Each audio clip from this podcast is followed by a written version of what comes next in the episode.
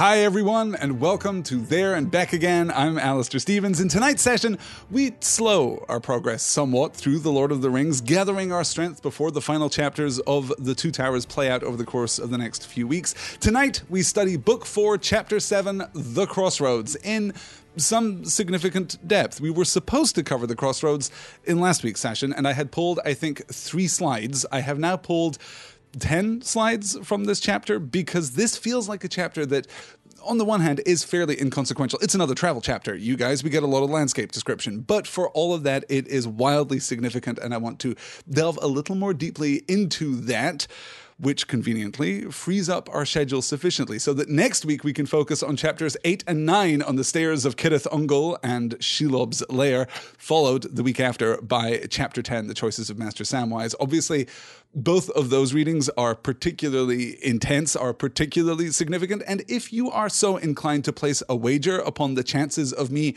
weeping openly during a There and Back Again session, next week would be a pretty safe bet, it turns out. Next week, we're going to have that great conversation between Sam and Frodo.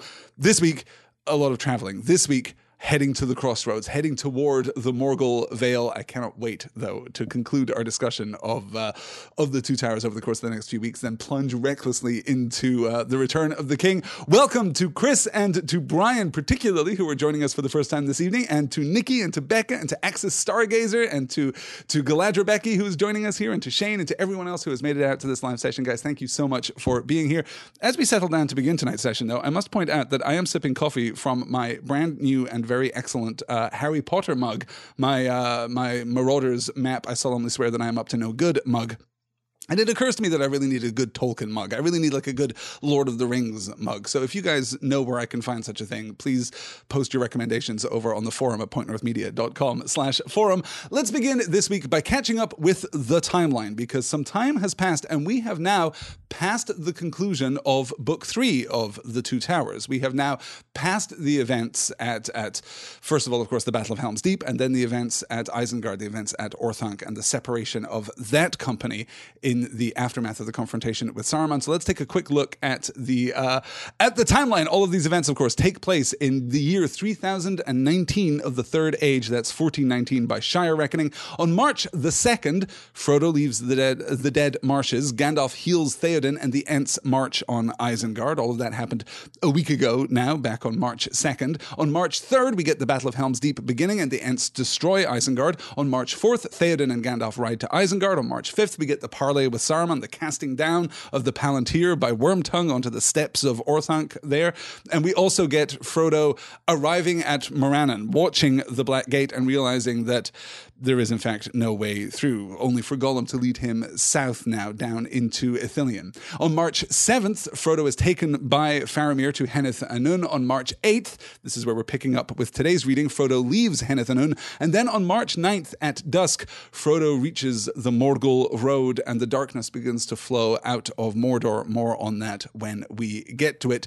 So this is our timeline, and I actually want to pull a question, an early question here from Ryan in the chat. Have we discussed the use of the modern or real world names of the months? asked uh, Ryan. I always bump on the use of September or January as not really fitting the fantastical world of Middle Earth.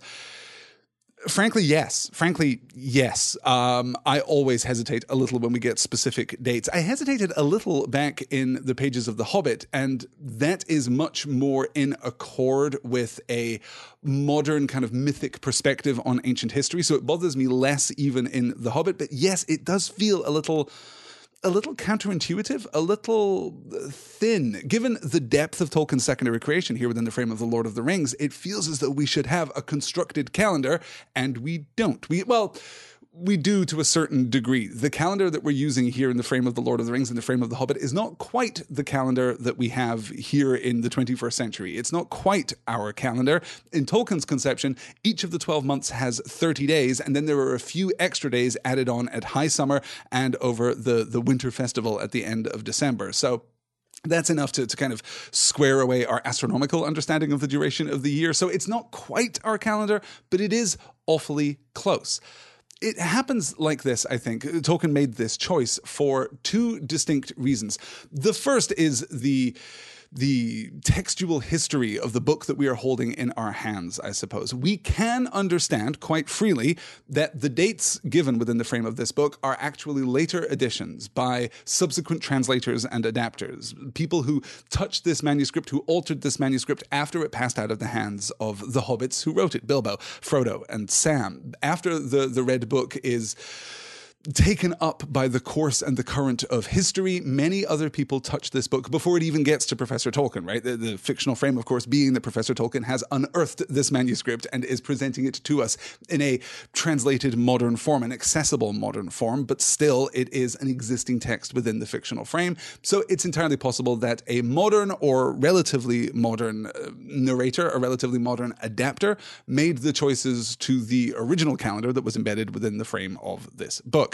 That's kind of the textual history of it. The other reason that we refer to our real world calendar well, okay, I guess there are actually three reasons. The second reason is simply that it helps us keep track of dates and that, that, Tolkien doesn't have to dive into the creation of an alternate calendar. So that's convenient and useful. It helps us understand what is happening and when as these stories are continuing to to separate. They're continuing to to bifurcate as we move forward through the course of this narrative. We talked about that at length as we started the Two Towers and we followed the Aragorn, Legolas, Gimli, Merry, Pippin story over on the the one branch of our, our path here in book three. And now, of course, the Frodo, Sam, Gollum, Faramir, Cirith Ungol side of the story here in book four of The Two Towers. But I think the most important reason why we are using this this this transparent, acceptable, you know, understandable calendar is simply that this is supposed to be, in some sense, the ancient history of our world. This is still a part of Tolkien's legendarium. Less so now than it was in its initial conception, less so now than when he was first developing the stories that would become the Silmarillion, but this is still supposed to be the ancient past. So it's understandable that he's leaning into this desire to anchor these events in something that is recognizable to us. But yes, honestly, just as a reader, I also stumble a little bit over it, at least once we leave the Shire. I'm, I'm perfectly happy, in fact, with these dates being Shire reckoning more than I am with them being, you know, Gondorian in nature or Numenorian in nature, or certainly, you know, related to the Dunedain in the north. But yes, it is a bit of a stumbling block for many readers and for me too. Right? let's um, let's get into our discussion tonight. We're going to go back uh, to chapter six. We've got two more slides to cover from chapter six before we plunge into chapter seven. So hey, you guys, we get just a little more Faramir, just a little Faramir to ease us into our journey. Let's begin with this discussion. Frodo continued, "For he said that there is, or there may be, a path near to Minas Ithil." Minas Morgul, said Faramir. I do not know clearly, said Frodo, but the path climbs, I think, up into the mountains on the northern side of that vale where the old city stands. It goes up to a high cleft and so down to that which is beyond. Do you know the name of that high pass? said Faramir. No, said Frodo. It is called Cirith Ungol. Gollum hissed sharply and began muttering to himself. Is not that its name? said Faramir, turning to him. No, said Gollum, but then he squealed as if something had stabbed him. Yes, yes, we heard the name once, but what does the name matter to us? Master says he must get in, so we must try some way. There is no other way to try. No, no other way? said Faramir. How do you know that? And who has explored all the confines of that dark realm? He looked long and thoughtfully at Gollum. Presently he spoke again. Take this creature away, Anborn. Treat him gently, but watch him, and do not, you Smeagol, try to dive into the falls. The rocks have such teeth as they would slay you before your time. Leave us now, and take your fish. Anborn went out, and Gollum went cringing before him. The curtain was drawn across the recess. Faramir here concerned with the path that Frodo is planning to take, concerned that Frodo is, with the exception of Morannon, with the exception of the Black Gate, Frodo isn't just taking a heavily guarded road here into, Mor- uh, into Mordor. He is taking the most heavily guarded road into Mordor, and even including Morannon, even including the host of orcs that boil like termites out of the mountains surrounding the Black Gate. This is still the more dangerous path to Faramir's mind because of Minas Morgul because of the Tower of Dark Sorcery that once was Mina, uh, Minas Ithil. And we can catch here too his subtle correction of Frodo. For, uh, Frodo says, For he said that there is or there may be a path near to Minas Ithil. Minas Morgul, said Faramir, offering that subtle correction. No, no, no. That hasn't been the Tower of the Moon for the longest time. It is now the Tower of Dark Sorcery. And of course, staying on top of Gollum too. No other way? How do you know that? And who has explored all the confines of that dark realm? And no answer is forthcoming from Gollum. No answer is provided by Gollum here. This is the path that he is going to take. And we, I think, are clued to see because of Gollum and Smeagol's earlier conversation, the two sides of Gollum having that discussion, as you remember, about her, that, that she could take care of the nasty hobbits. We are clued to expect that this is not perhaps as safe a path, even as safe a path as Gollum might present it as, and he's not even presenting it as a terribly safe path. Let's talk a little more about Cirith Ungol in probably the longest slide that I could conceivably pull during this entire session. Frodo, I think you do very unwisely in this, said Faramir. I do not think you should go with this creature. It is wicked. No, not altogether wicked, said Frodo. Not wholly, perhaps, said Faramir, but malice eats it like a canker, and the evil is growing. He will lead you to no good. If you will part with him, I will give him safe conduct and guidance to any point on the borders of Gondor that he may name. He would not take it, said Frodo. He would follow after me, as he long has done, and I have promised many times to take him under my protection and to go where he led. You would not ask me to break faith with him. No, said Faramir, but my heart would. For it seems less evil to counsel other men to break troth than to do so oneself, especially if one sees a friend bound unwitting to his own harm. But no, if he will go with you, you must now endure him. But I do not think you are holden to go to Cirith Ungol, of which he has told you less than he knows. That much I perceived clearly in his mind. Do not go to Cirith Ungol. Where then shall I go? said Frodo. Back to the Black Gate and deliver myself up to the guard? What do you know of this place that makes its name so dreadful? Nothing certain, said Faramir. We of Gondor do not ever pass east of the road in these days, and none of us younger men has ever done so, nor has any of us set foot upon the mountains of shadow. Of them we know any only old report and the rumor of bygone days. But there is some dark terror that dwells in the passes above Minas Morgul. If Cirith Ungol is named, old men and masters of lore will blanch and fall silent. The valley of Minas Morgul passed into evil very long ago, and it was a menace and a dread while the banished enemy dwelt yet far away, and Ithilien was still for the most part in our keeping. As you know, that city was once a strong place, proud and fair Minas Ithil, the twin sister of our own city, but it was taken by fell men whom the enemy in his first strength had dominated, and who had wandered homeless and masterless after his fall. It is said that their lords were men of Numenor who had fallen into dark wickedness. To them the enemy had given rings of power, and he had devoured them. Living ghosts they had be- they were become, terrible and evil. After his going, they took Minas Ithil and dwelt there, and they filled it and all the valley about with decay. It seemed empty, and was not so, for a shapeless fear lived within the ruined walls. Nine lords there were, and after the return of their master, which they aided and prepared in secret, they grew strong again. Then the nine riders issued forth from the gates of horror, and we could not withstand them. Do not approach their citadel. You will be espied. It is a place of sleepless malice, full of lidless eyes. Do not go that way. Faramir holding nothing back in his counsel to Frodo here. There are a couple of really interesting elements. The first, of course, is this exchange about Gollum right at the beginning of this passage. I do not think you should go with this creature. It is wicked. No, not altogether wicked, said Frodo. Not wholly, perhaps. But malice eats it like a canker, and the evil is growing.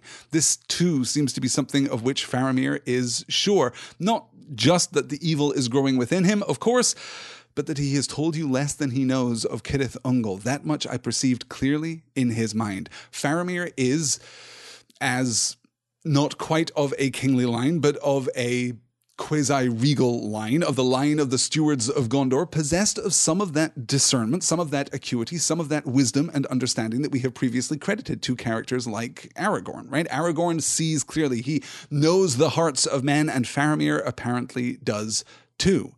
And he counsels Frodo directly do not go. I do not think you are holden to go to Cirith Ungol, of which he has told you less than he knows. That much I perceive clearly in his mind. Do not go to Cirith Ungol. And Frodo fairly says, then what? What am I supposed to do? I'm supposed to go back to the Black Gate and surrender myself to the guard? Like, have you seen it? Do you know what is there? There is no way through Morannon into Mordor. There just isn't. If this is a chance, then I have to take that chance. I love too this little beat that we get with Faramir here. Uh, you would not ask me to break faith with him, says Frodo, referring to the promise that he has made to Gollum. And here again, of course, we get this perspective on on kingliness, on on a kind of decency that supersedes just personal goodness and kind of speaks to one's place in one's own social hierarchy, right? That that Frodo here has taken Gollum's promise, the promise coerced out of him, the, the promise uh, dominated by the ring itself, by the precious. He has taken Gollum's promise and in so doing has offered a reciprocal promise. This is how the feudal relationship works. Yes, Gollum is now bound to his master as a servant, not like Sam, but not unlike Sam. And Frodo, therefore, is bound to Gollum in much the same way as he too is bound to Sam. This is the reciprocal relationship. This is what good lords do, what good kings do. No, said Faramir, but my heart would. Yeah, okay. I wouldn't consciously like counsel you to break your troth. No. Should you break your promise to Gollum? Should you discard the promise that you took? Should you discard this this bond between the two of you? No. No, I would never say that but my heart desires it. My heart urges you to do exactly that. There's an imbalance here between the heart and the mind, I suppose. Instinctively, my, my emotional response, my gut response here is to say, yes, absolutely dispense of this word that you have given to Gollum. Get far away from him. I will take him. Faramir, again, leaning into this desire, mm, desire, leaning into this willingness to do what is right at the expense of his word. It is one thing for Frodo and Sam to find their way into Ithilien, right? As we learned in last week's session, that is death. The, the fate that should befall Frodo and Sam now is death. Instead, Faramir has given them the freedom of all of Gondor for a year and a day. He has broken his word to his father, to his ruler, to the steward of Gondor, basically, in effect, to his king. He has broken his word of duty here. And now he's willing to extend that still further.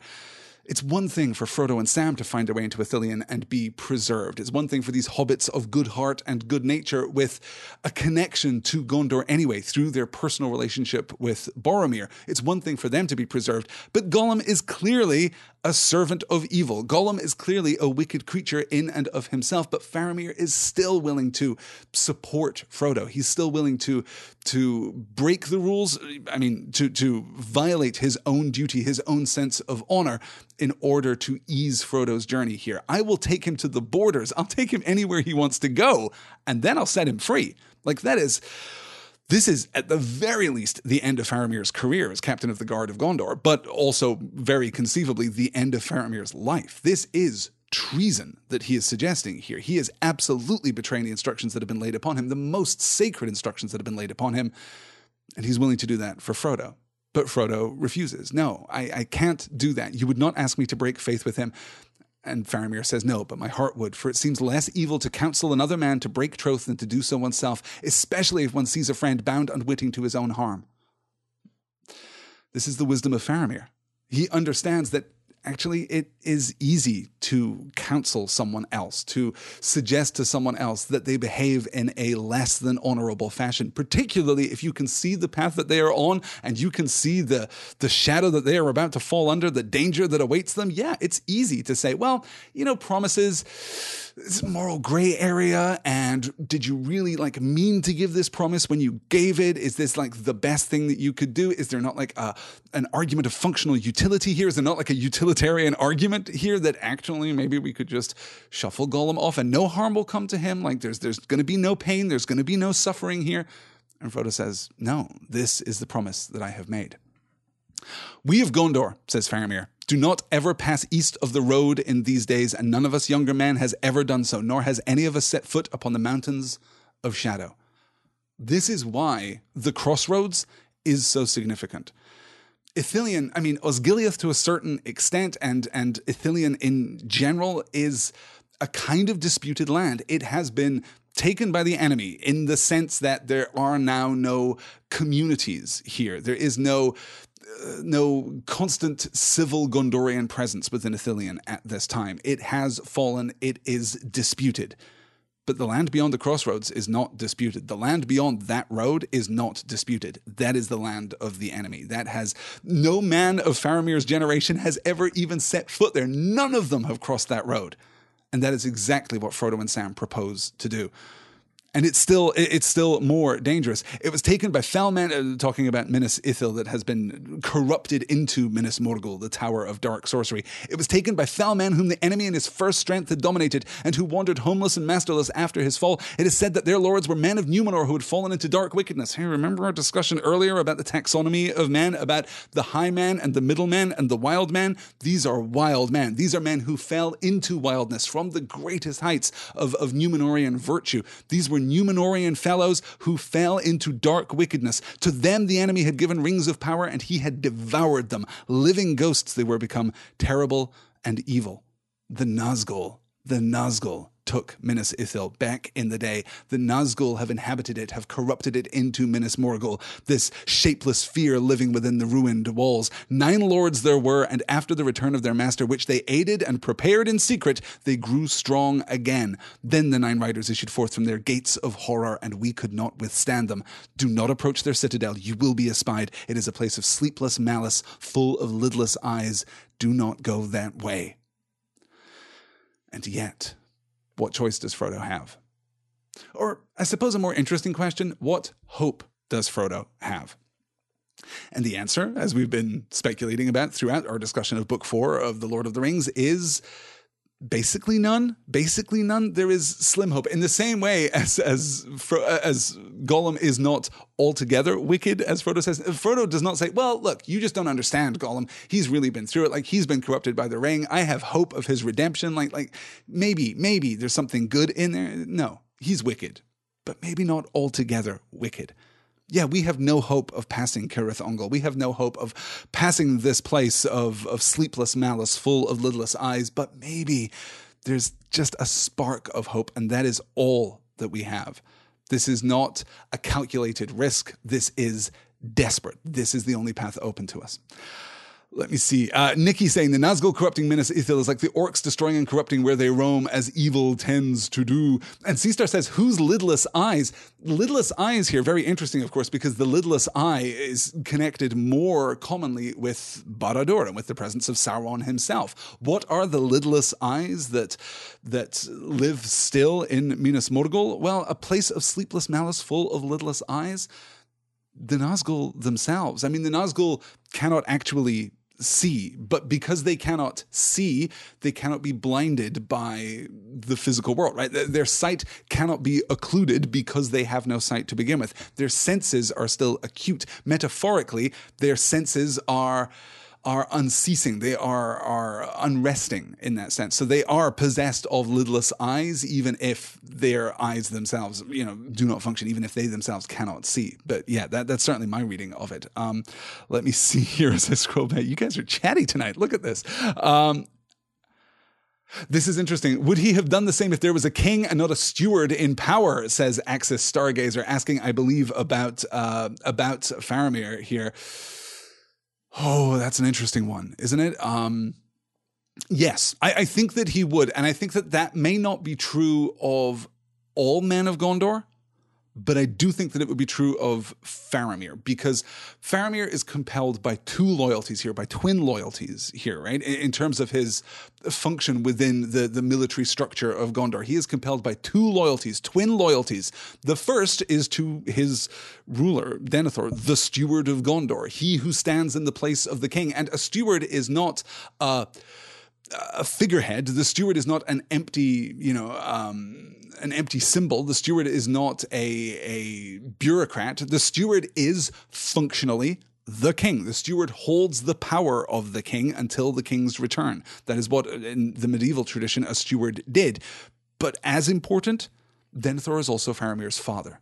And that connection is of, of absolute importance. We can't, I, I would be loath to, I would be extremely reluctant to downplay the weight of Faramir's duty here, the weight of Faramir's loyalty to his father, to the steward of Gondor, because to do so, I think, detracts from his valor in this instance, from his sense of justice here in, in granting to Frodo and Sam the freedom of Gondor for a year and a day, in his offer to escort Gollum, escort this wicked creature, this servant of the enemy, this thing that has been corrupted in exactly the same way, by the way, that the Nazgul were corrupted. And he now knows that. Frodo has told him that Gollum bore the One Ring for a significant period of time. And then he says, Oh, yeah, Minas Ithil, um, it was beloved you know back when it was the tower of stars it was it was this this great bastion of goodness and of Numenorian strength here in Middle Earth, and it was taken by people who were corrupted by oh, that's right, rings, lesser rings, actually, like not even the One Ring. These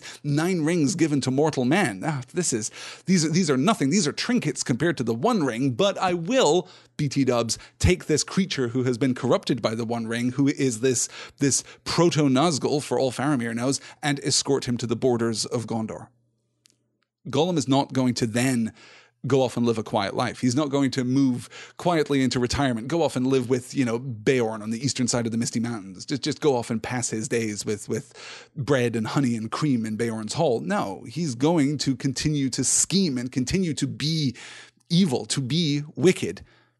And Faramir makes the choice that he makes because he understands the importance of Frodo's quest. He is willing to to sacrifice his own standing, his own position, and his own opportunity for goodness, right? This isn't just this isn't just, you know, humility, I suppose, right? This isn't just Faramir saying, well, Frodo, you're clearly more important than I am. Frodo, son of Drogo, ring bearer, you are clearly more important than I am. So I'll sacrifice my career. Like I will step back and, and support you in any way that I can. It's not just that, because Faramir also is capable of achieving well, if not outright good, then at least preserving that which they protect, right? He's still preserving, he, he's not loving the sword for its sharpness or the arrow for its swiftness. He's loving that which they protect. He wants Minas Tirith to be preserved. He wants Gondor to endure. He wants the enemy to be vanquished. And he is playing a crucial role in that here as, as guard captain, patrolling Ithilien for signs of, of Sauron's forces, for signs of, of wickedness, for signs of encroaching uh, corruption here. He is doing the most important thing that he can do, and he understands. It's very clear when he's talking about returning to to Denethor that this could come to an end. The good that he can do is less significant than the hope of the good that Frodo can do, but it is still the thinnest and slimmest hope here. Um, excellent. Oh, there is a note here too. uh, there is some dark terror, he says, that dwells in the passes above Minas Morgul. If Cirith Ungol is named, old men and masters of lore will blanch and fall silent. I don't know what's up with the cleft of the spider. Um, there's some kind of great evil up there in the cleft of the spider. If you go to the spider's cleft, you'll probably run into some kind of really super dangerous thing, but I've no idea what that could be. Um, there in the cleft of the spider. Actually, this is being slightly unfair. This is this is this is kind of a retcon by Tolkien at this point because at this point, when he is actually writing the Lord of the Rings, Cirith Ungol does not mean the cleft of the spider. It means the cleft of shadows. Tolkien retroactively changes the Sindarin meaning of of Ungol there, which of course is the root form of, of the name Ungoliant, right? The, the the greatest dark, sprawling, evil spider creature that has ever lived, of, of which Shelob is a spawn, of course, but Shelob is is nothing compared to Ungoliant. Like Ungoliant was the bigger bad there, but that transition has not yet occurred. So it's not if you have a knowledge of Sindarin and you hear Faramir talking about, yeah, no, Cirith Ungol, probably some kind of I don't know, orc, probably, probably like an orc, right? There's probably an orc living there in the cleft of shadows. Well, in the cleft of spiders, no, not necessarily fair because it is just it is the shadow cleft or the cleft of shadows there, Cirith Ungol at that time. Though of course later it will be retconned. It will be the, the the meaning of the word will be altered by Tolkien, but only after he wrote this uh, particular chapter. A little bit of uh, background here on Minas Ithil. I know that we've talked about this tower before. That we the, the, the Tower of the Moon stood, you know, on the eastern flank of Osgiliath. Osgiliath was was flanked by these two towers. What has become Minas Tirith, the Tower of Guard on the western side, and Minas Ithil that has become Minas Morgul on the eastern side, with the the new battlefield of Osgiliath between them. Here, Minas Ithil was built in the Second Age. We don't have a precise date for the founding of Osgiliath and for the building of of these towers. And when we say towers, too it's not a tower in the way that Orthanc is a tower, right? It's not a, a, single edifice. It is a city. It is an encampment. It is a fortress. It is a bastion. Like it is a, a serious bit of architecture here on the eastern flank of uh, of Osgiliath, in exactly the same way as Minas Tirith is also not a singular tower. It is also a small satellite colony city uh, associated with Osgiliath. So Minas Ithil's built sometime in the Second Age. It actually falls to Sauron during the War of the Last Alliance and the run up to the War of the Last Alliance, but it is reclaimed prior to the Battle of Dagorlad, prior to the, the last Battle of the Last Alliance there at, at Morannon. Um, and then it, it, it enters the Third Age relatively peacefully one and a half thousand years go by. Then, in about 1600 of the Third Age, it is struck by a horrifying plague. It is uh, it is beset by plague. This is one of the the plans of Sauron, one of the fell influences of Sauron at this time. And then it ultimately falls to Sauron's forces in about the year 2000 of the Third Age. So, a thousand years ago, for a thousand years. Minas Ithil has has been Minas Morgul. It has it has fallen under that that dark influence there.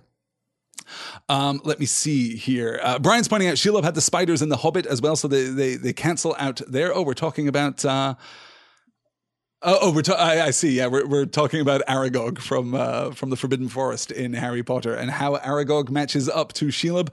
Uh, yeah, no, Shelob would eat Aragog for breakfast, like would literally eat Aragog for breakfast, and all of the other Acromantulas too. Like this is beyond compare. But yes, the dark spiders, the black spiders that we met in Mirkwood in the frame of the Hobbit, are the spawn of Shelob. Right? She has she's now the last of Ungoliant spawn uh, to, to survive the last to endure here within the frame of Middle Earth. So she is now the biggest bad. Like she was the lesser bad, the spawn of Ungoliant, but she is now the biggest bad that remains. And the dark spiders in Mirkwood and in other places are are less uh, less powerful than she which is an interesting example of evil diminishing too, right? We we generally think of evil growing in magnitude and in power, but that well, I suppose I suppose that we do that. That's that's actually a little simplistic. That's a, uh, maybe we'll talk about the development of evil as we get into Mordor proper, right there at the beginning of the Return of the King. Good. Okay, let me see as I catch up here. Uh,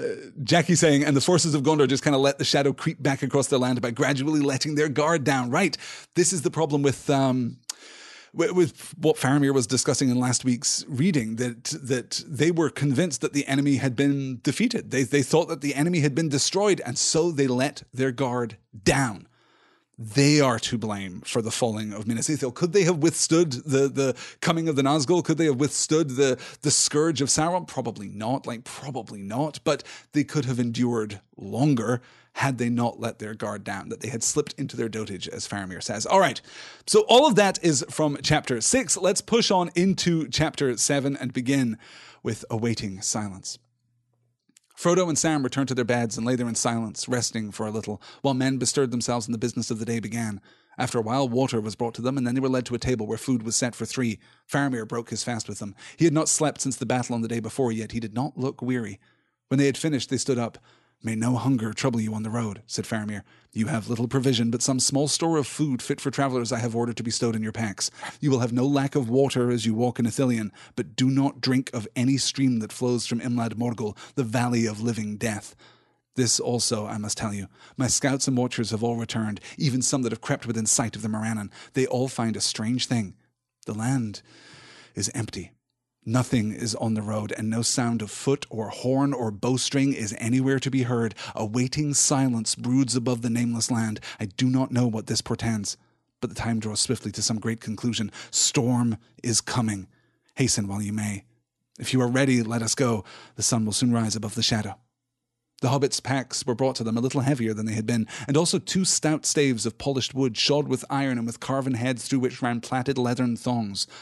I have no fitting gifts to give you at our parting, said Faramir, but take these staves. They may be of service to those who walk or climb in the wild. The men of the White Mountains use them, though these have been cut down to your height and newly shod. They are made of the fair tree Lebethron, beloved of the woodwrights of Gondor, and a virtue has been set upon them of finding and returning. May that virtue not wholly fail under the shadow into which you go. The hobbits bowed low. Most gracious host, said Frodo, it was said to me by Elrond Half-Elven that I should find friendship upon the way, secret and unlooked for. Certainly, I looked for no such friendship as you have shown. To have found it turns evil to great good.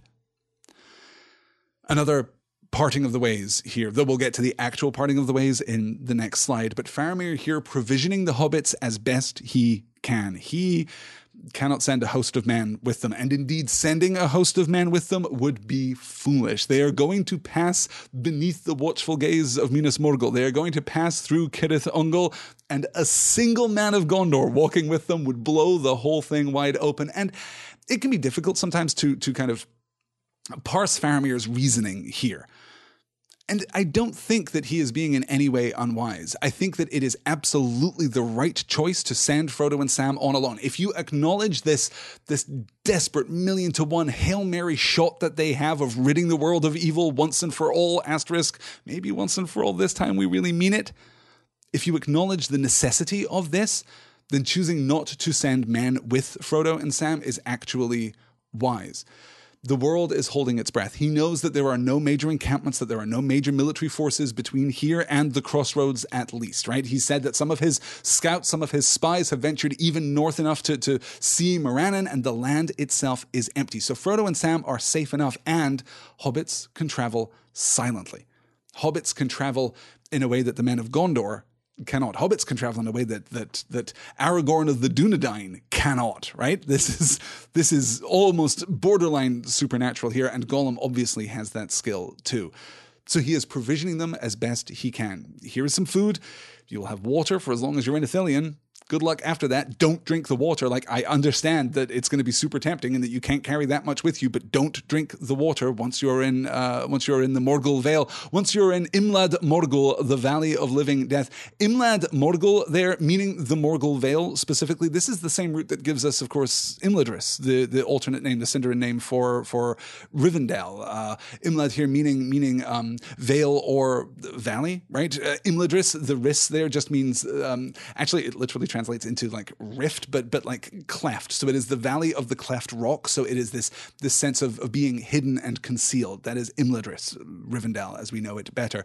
Imlad Morgul, the Morgul Vale. Though interestingly, he gives us an alternate translation here: the Valley of Living Death. Do not drink of any stream that flows from Imlad Morgul, the Valley of Living Death. Morgul does not mean living death. That is not the translation of Morgul. Morgul means generally sorcery, but with the connotation of dark sorcery, right? The Morgul blade, Minas Morgul. These words, uh, this this word means this this dark and malevolent sorcery. Sorcery here, distinct from, I suppose, a a healthier kind of magic, right? We we don't generally use sorcery. That's an interesting question, actually. I'm, I'm asserting this to be true, and I'm just now running through the entire book in my mind, trying to think of other examples. Do we use sorcery to mean good magic in The Lord of the Rings? I don't think that we do. But whether we do or not, certainly the word Morgul has this association of, of evil sorcery. But the Valley of Living Death, this is something else entirely. This is clearly some Gondorian term for for uh, for Imlad Morgul there. So this also, I must tell you, my scouts and watchers have all returned. Nothing is is out there. Nothing is out there on the road. The world is holding its breath. A waiting silence broods above the nameless land. I do not know what this portends, but the time draws swiftly to some great conclusion. Storm is coming. We are on the clock, and by the end of this chapter, we're going to get an even more powerful sense of that the imminent manifestation of Sauron, the imminent manifestation of, of evil, the imminent coming of the shadow, the actual coming of the shadow, in fact, with the darkness that spills forth from Mordor and which will endure for, for many days, will endure, you know, minor spoilers for the return of the king, up to the Battle of the Pelennor Fields, right? From between now and then, the world is going to be shrouded in darkness. March 10th, the following day, the, the day that will begin next week's reading, is known as the Day Without a Dawn because the darkness has come on, the darkness has taken them. So the hobbits' packs were, uh, packs were brought to them a little heavier than they had been, and also two stout staves of polished wood. So these are staves that, that, that Faramir has presumably been carrying with him, carved of Lebethron, beloved of the Woodwrights of Gondor. So we should parse this a little carefully, right? These staffs already existed. These staves already existed, right? He has cut them down to make them appropriate for hobbit size, and they have been reshot. That is, they have been recapped with metal so that they can better endure the pounding of the earth as they march along without without splintering. And a virtue has been set upon them of finding and returning. May that virtue not wholly fail into the shadow into which you go. I don't know where and when that virtue was set upon them. I mean, the virtue here is a kind of blessing. Is it possessed of any actual magical power? Well, we just don't know, maybe. But positive desire, the, the desire to set a virtue in the world of, of the Lord of the Rings seems to actually have some power, seems to actually carry some weight and some significance and some good with it.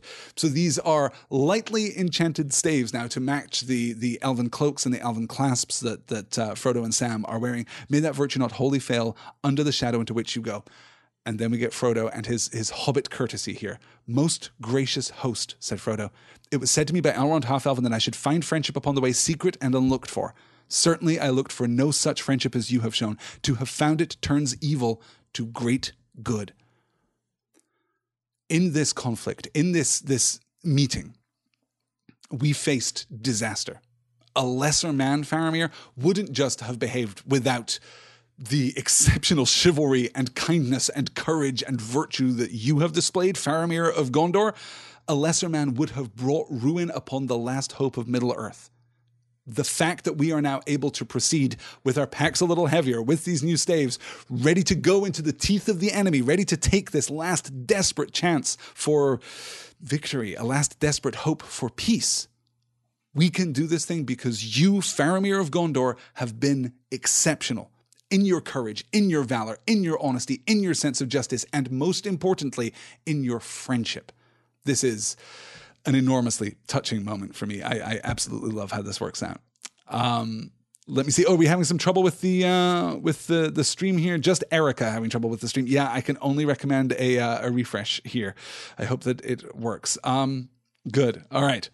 So let's move on to the actual parting of the ways here as we say farewell for the last time to Faramir of Gondor or as Frodo and Sam say farewell for the last time to Faramir of Gondor. They stood under the boughs of the woods again, no noise of the falls could be heard, for a long southward slope lay now between them and the ravine in which the stream flowed. To the west they could see light through the trees, as if the world they, as if the world came there to a sudden end, at a brink looking out only onto sky. Here is the last parting of our ways, said Faramir. If you take my counsel, you will not turn eastward yet. Go straight on, for thus you will have the cover of the woodland for many miles. On your west is an edge where the land falls into the great vales, sometimes suddenly and sheer, sometimes in long hillsides. Keep near to this edge and the skirts of the forest. In the beginning of your journey, you may walk under daylight, I think. The land dreams in a false peace, and for a while all evil is withdrawn. Fare you well while you may. He embraced the hobbits then, after the manner of his people, stooping and placing his hands upon their shoulders and kissing their foreheads. Go with the good will of all good men, he said. They bowed to the ground. Then he turned, and without looking back, he left them and went and went to his two guards that stood at a little distance away. They marveled to see with what speed these green-clad men now moved, vanishing almost in the twinkling of, an, twinkling of an eye. The forest where Faramir had stood seemed empty and drear, as if a dream had passed. This land dreams in a false peace, and for a while all evil is withdrawn for the moment, right now, in this calm before the storm, this is beautiful. Ithilien is once more beautiful, and Ithilien is once more safe, and Ithilien, Frodo, and Sam can protect you just a little longer. Don't venture back out to the road. Don't venture back to the border between Ithilien, uh, uh, between Ithilien and Mordor proper. No, not yet. Stay within the forests of Ithilien, and you will be safe for a little while, for as long as you may be. Fare you well while you may. And then we get this ritual farewell, the placing of the hands on the shoulder and the kissing on the forehead. This is courtly right this is this is the act of a king this is the act of of someone of a royal line here this is the bestowing of love in that courtly chivalric sense the recognition of great virtue and the offering of equal service this is faramir in a sense, condescending to Frodo and Sam in that properly medieval sense, but I'm not sure that Faramir would see it as condescending to Frodo and Sam, which makes it all the more authentic, right? The act of condescension, we, have talked about true condescension being the mark of a king. Aragorn knows that he is superior to all other men because he is the returning king of, of the reunited kingdom of Gondor and Arnor, right? The, the kingdom of South and North. He's coming back to his throne. He knows that he's greater than everyone else, and Faramir doesn't. Faramir doesn't have that that secure place in the hierarchy of the world. He's just a soldier. But in displaying this condescension, he is actually claiming a virtue and a, a, chivalry far above his rank. I mean, technically, yes, Frodo and Sam are much lower in rank than Faramir is, but they're also greater in purpose, as we've discussed at some length over the course of the last couple of weeks here on There and Back Again. The forest where Faramir had stood seemed empty and drear, as if a dream had passed.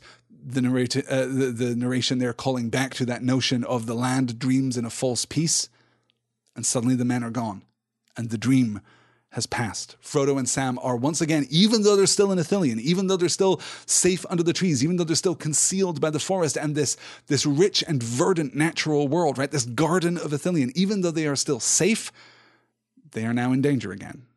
They are now facing the enemy unaided. Let me catch up with the chat. Um, Oh, interesting. Ryan says, I noticed a kind of similarity between Faramir and Galadriel. Both were thought to be potentially treacherous, but turn out to be tremendous allies. Both provide refuge and both give gifts for the journey. They also both refuse the ring. Yeah, there is a, a pronounced similarity here.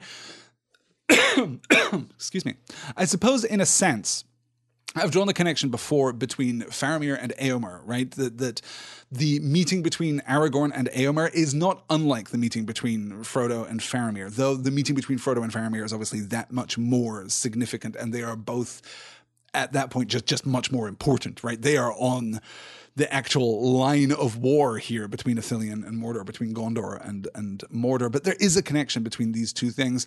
Eomer doesn't have to face the temptation of the ring, but he is still laboring under the obligation of a duty which has been twisted, a duty which has been turned to a kind of insular darkness in much the same way as Faramir has too. We're not now protecting the border of Ithilien as good Gondorian soldiers should.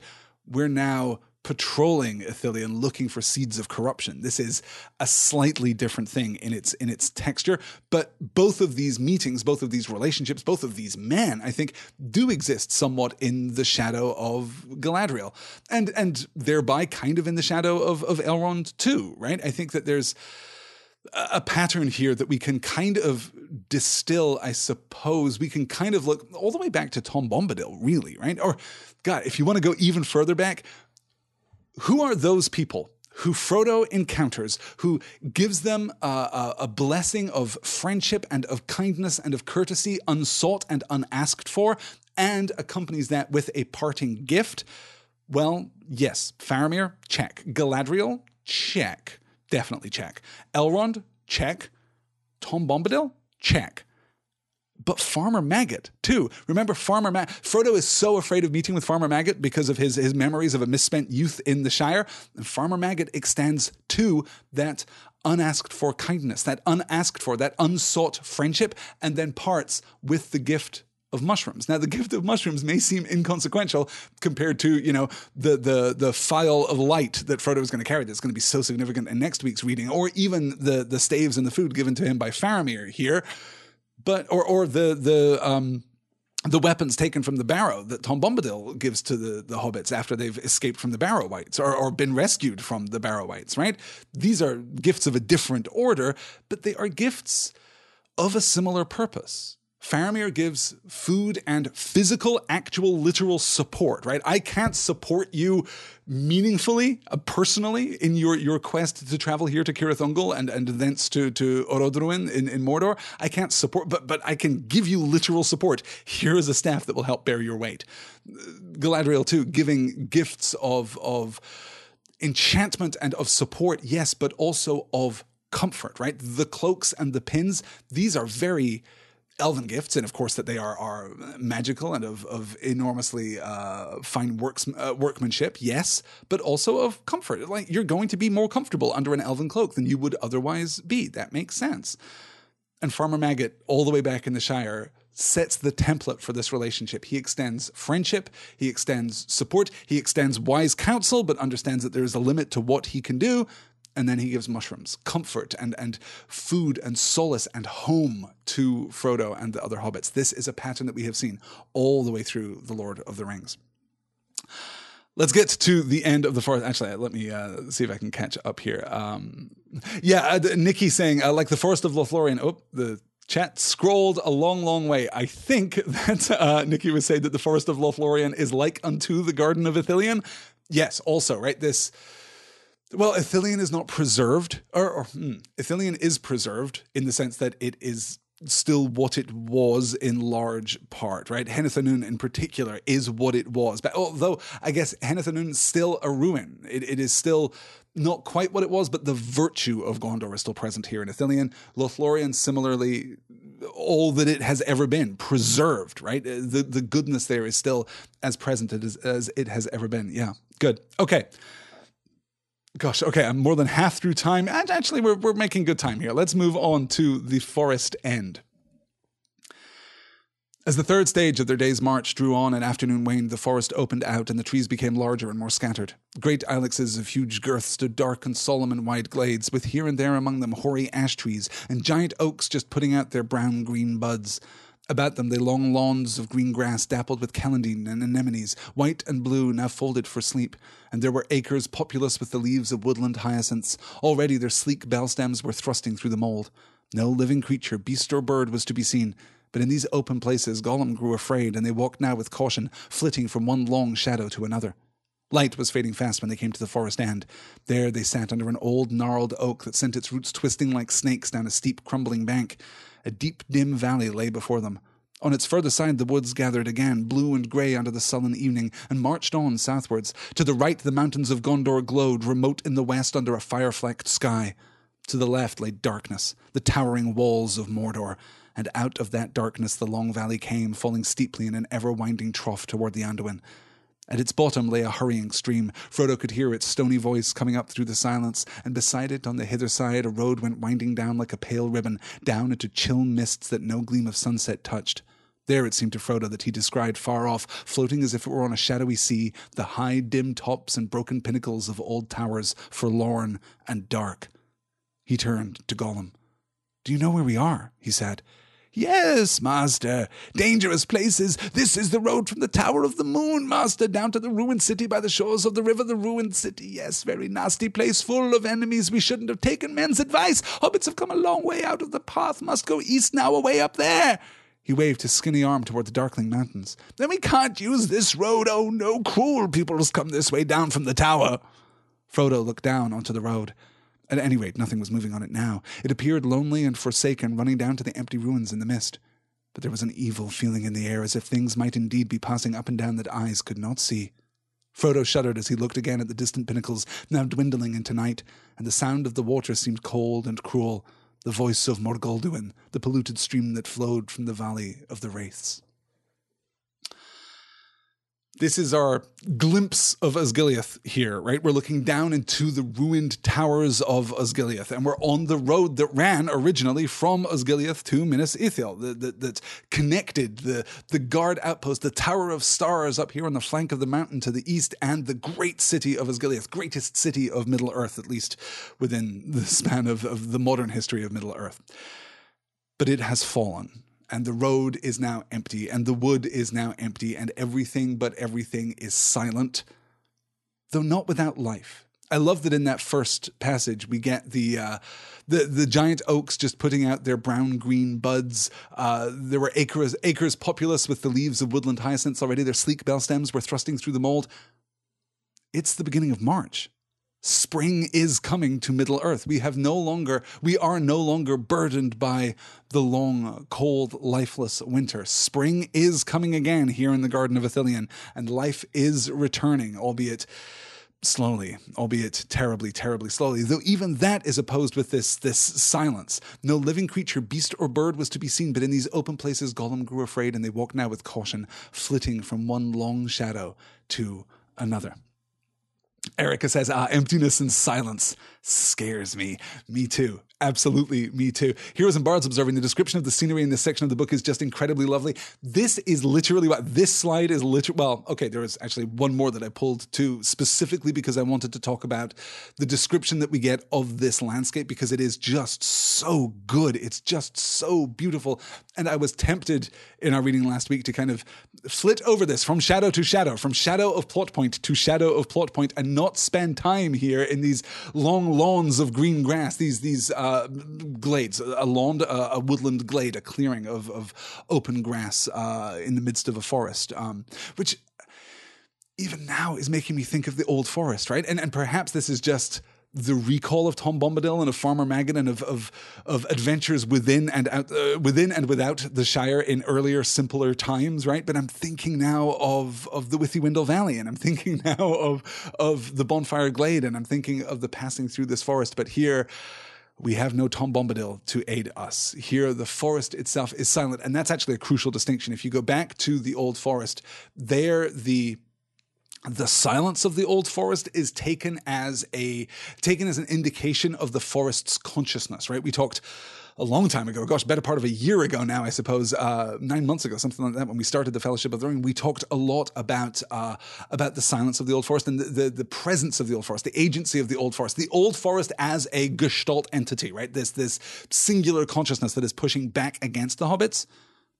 There's nothing of that sort here in Ithilien. This is the land that has been challenged and fractured. This is, for all that it is still verdant, for all that there is still life here, it is a hollow land. It has no presence beyond the physical, or at least no virtuous presence beyond the physical. The forest itself has no life in it beyond the passage of the year and the, the, the, the, growing of new things here, it has no awareness. It has no sense of itself. The road is different. The road, which you'll notice never, never quite finds the sun, right? The, the road, this, this ribbon that winds down to the west. And of course, it's impossible to read these passages. It's impossible now at this point, I think, to read any passage in the Lord of the Rings that mentions the West or the East without thinking of uh, the light of Valinor all the way in the West and the shadow of Mordor all the way in the East and kind of opposing these two things. And this is a perfect example of that too.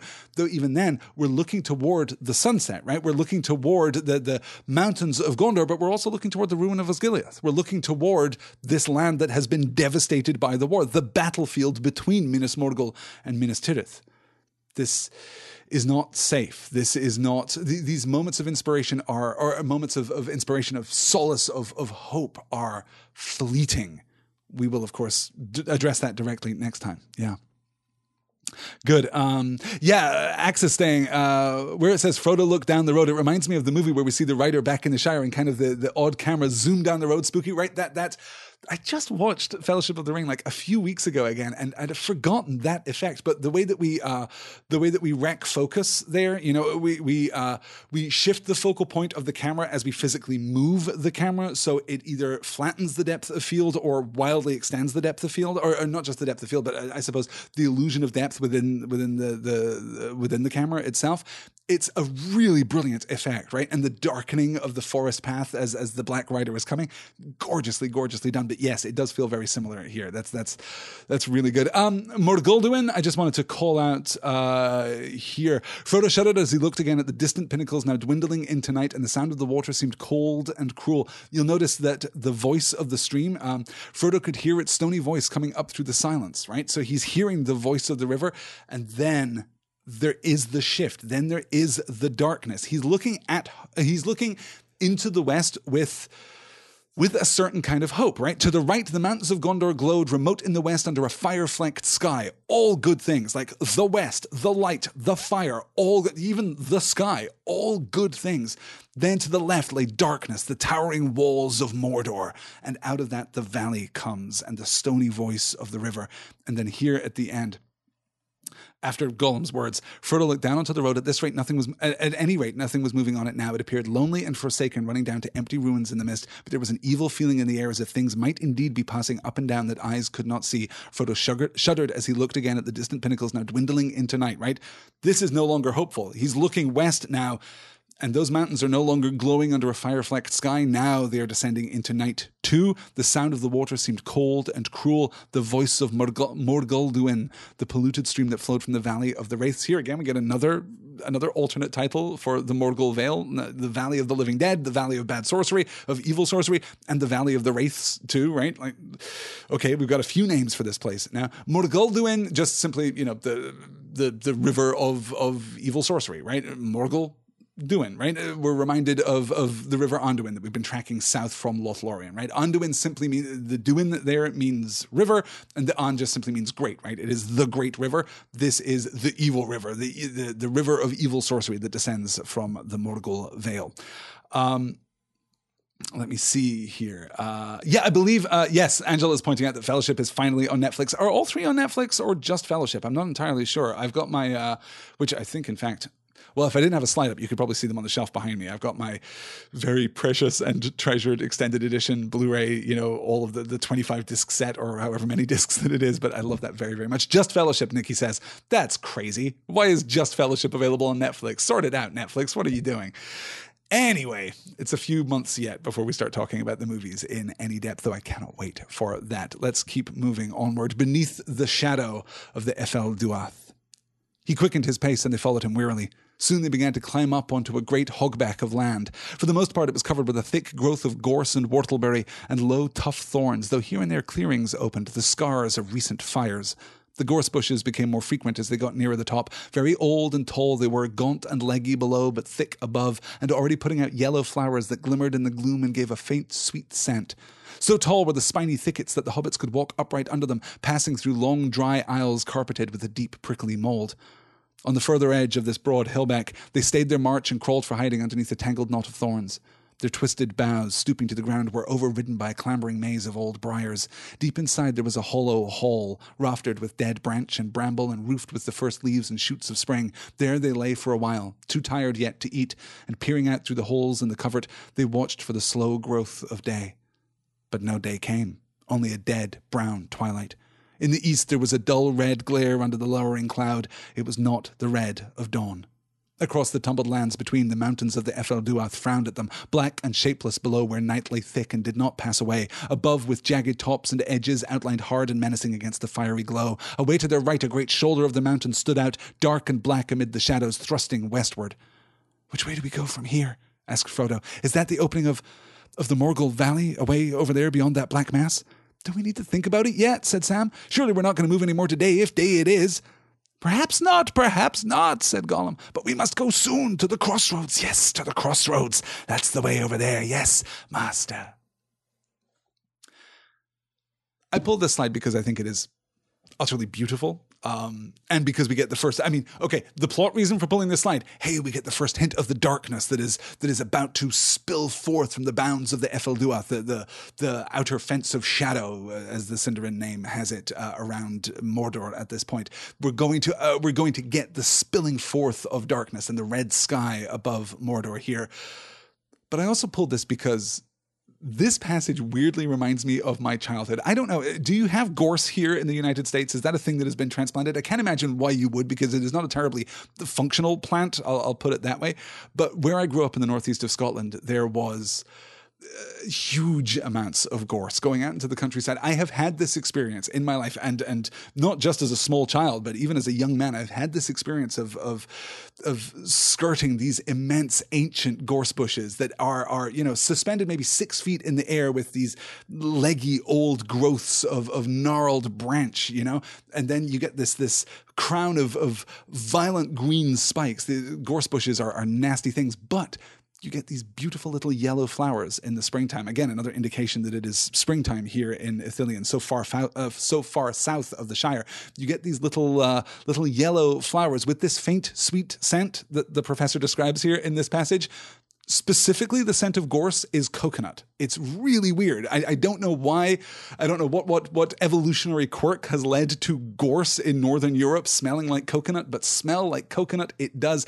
And that to this day is the scent of like early spring to me. That is that is such a vivid recollection that I have of, of my youth in, in Scotland. And this notion of of crawling beneath the the boughs and branches of this this gnarled old thorny bush and finding this this hole within, you know, the, the bare the bare earth beneath where, where nothing grows because there's no light to come down here and the, the gorse is leaching all of the nutrients out of it and it's encloaked and enshrouded in brambles too. This is yeah, very familiar to me and and, and very, very evocative and very powerful. Yeah. Um, Oh, Becca confirms. Yes, we have gorse in places. I have never seen. I've never seen gorse in the United States. Um, Nikki says I've never seen gorse before in Texas. Can you eat the flower? I've never eaten the flower of gorse. I think that you maybe. I'm, I'm just now. I'm having this this dim associative memory of of people brewing like gorse flower tea. Um, so I, I, think that that yeah, it, it, probably has maybe even some you know ancient medicinal application, but that is I, I, am a I'm a poor gardener. I'm afraid. No Sam Gamgee am I in a number of different ways. In fact, but yes, yes, Jackie's uh, Jackie's skeptical that I, am reading from your your uh, your implied interrobang there at the end of your your sentence there, uh, the end of your one word phrase, Jackie, that you are skeptical about it smelling like coconut. I promise you, if you ever have the opportunity, it's enormously striking. Yeah, Ryan saying that he's never seen it on the on the East Coast. That's crazy. Yeah, wow. Uh, Wikipedia, thank you, Seastar. Wikipedia says that you can, in fact, eat the flower. How fascinating. I never have, to the best of my knowledge. So hey, maybe someday, maybe someday, when I return to Scotland, I will uh, I will seek out gorse flowers and uh, and do some of that. Yes, uh, Erica asking. In the east, there was a dull red glare under the lowering of the cloud. It was not the red of dawn. What is it causing the red glare then? Um, well, literally, it is Orodruin. It is Mount Doom. It is the fiery volcano at the heart of Mordor, arguably, potentially, at least the only volcano in all of Middle Earth. As I mentioned last time, there is like this ongoing, like very nerdy conversation that I've seen glimpses of online about whether or not Mount Doom is the only volcano in Middle Earth, and it may well be. Um, but yes, it is. Mount Doom is once more rousing itself. So literally, that is what is causing the red glow more metaphorically, the shadow is now extending itself, and this is the shadow. This is the the the dark fire of the Balrog, right? We talked back when we were discussing, you know, the confrontation on the bridge of Khazad-dûm between Gandalf and the Balrog, the uses of fire in the Lord of the Rings, and that there is a a pure fire, right? Gandalf describes himself as the wielder of the secret flame, right? He is he is holding fire, he is wielding fire in that battle against the Balrog, but he also describes the Balrog as flame of Udun, right? This is the Balrog wreathed in flame and smoke. There is a dark fire that is associated with Sauron and with with going back, you know, Morgoth with with Melkor with the Balrogs, with with ancient evil in Middle Earth, but there's also this pure cleansing fire, which I think we're supposed to get a little hint of here. Uh, for the most part, it was covered in a thick growth of gorse and whortleberry and low, tough thorns, though here and there clearings opened the scars of recent fires, right? I take that to be natural, you know, wildfires that have that have happened here that that are a part of the development and the evolution and in fact the the life of the living landscape. That's that's all a part of the the the breathing, right? The inhalation and exhalation of Ithilien as as a garden, as a as a as a place of of healthy life here, as opposed again to the bonfire glade back in the old forest. But I, I, maybe I am reading more into that connection than other people would. Yeah, good. Okay. Um, oh, this is interesting. Durin's Bane saying uh, the Lonely Mountain was likely once a volcano. I'm just not trying to think if there's any reference to that in certainly nothing in The Hobbit, right? Maybe. Is there reference to that in is it the unfinished tale? No, no. Okay, I forget. Um, is it in the Quest of Erebor? I forget exactly where we get maybe some reference that. I'll, I'll need to look into that. I, I, have talked about it a couple of times. Oh, no reference, says Durin's Bane, but contextually, yeah, that that that may well be fair. That may well be uh, may well be true. I'll need to uh, I need to delve into this. Now, now I'm fascinated by it. As I say, I've brushed up against this conversation in a couple of places out there on the internet. Now I'm going to have to delve in and see if I can come to a, a final conclusion. So stay tuned for that as we approach Mount Doom. Okay, let's keep uh, moving on here now that I only have a little while left to uh, to finish this up because we absolutely have to talk about Sam's dream. The red glare over Mordor died away. The twilight deepened as great vapors rose in the east and crawled above them. Frodo and Sam took a little food and then lay down, but Gollum was restless. He would not eat any of their food, but he drank a little water and then crawled about under the bushes, sniffing and muttering. Then suddenly he disappeared. Off hunting, I suppose, said Sam and yawned. It was his turn to sleep first, and he was soon deep in a dream. He thought he was back in the Bag End garden looking for something, but he had a heavy pack on his back which made him stoop. It all seemed very weedy and rank somehow, and thorns and bracken were invading the beds down near the bottom hedge. A job of work for me, I can see, but I'm so tired, he kept on saying. Presently he remembered what he was looking for. My pipe, he said, and with that he woke up. Silly, he said to himself as he opened his eyes and wondered why he was what he was uh, excuse me wondered why he was lying down under the hedge. It's in your pack all the time. Then he realized first that the pipe might be in his pack, but that he had no leaf, and next that he was hundreds of miles from Bag End. He sat up. It seemed to be almost dark. Why had his master let him sleep on out of turn right on till evening? Haven't you had no sleep, Master Frodo? he said. What's the time? Seems to be getting late. No, it isn't, said Frodo. But the day is getting darker instead of lighter, darker and darker. As far as I can tell, it isn't midday yet. You've only slept for about three hours. I wonder what's up, said Sam. Is there a storm coming? If so, it's going to be the worst that there ever was. We shall wish we were down in a deep hole, not just stuck under a hedge. He listened. What's that? Thunder or drums or what is it? I wish that we had more of Sam's dream. I wish that we had just more time with it. I wish that we had a greater exploration of what Sam is doing right here.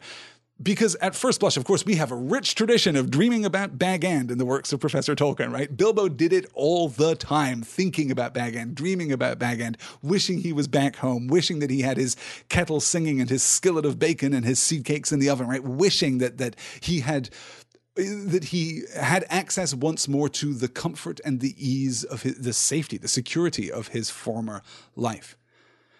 Sam is dreaming about Bag End, but he is not dreaming about a safe world. He's also, interestingly, not quite dreaming about a dangerous world either, except in the terms of his garden. He's dreaming about a garden that has been invaded, that has kind of fallen to corruption.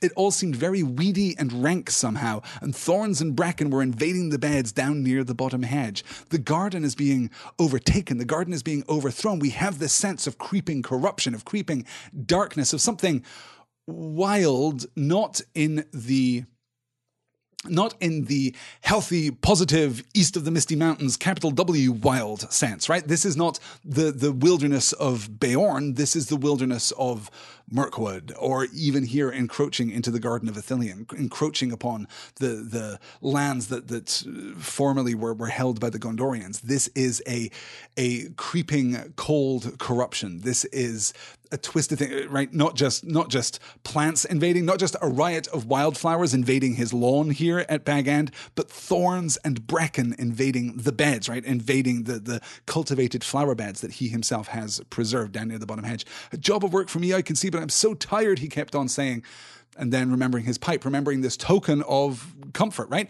Think of of Bilbo after he's separated from the dwarves, after they've been taken down down to Goblin Town, and he has that moment of thinking, "My, I'm just going to light my pipe. It's going to be great," and he can't, and then he realizes, ah.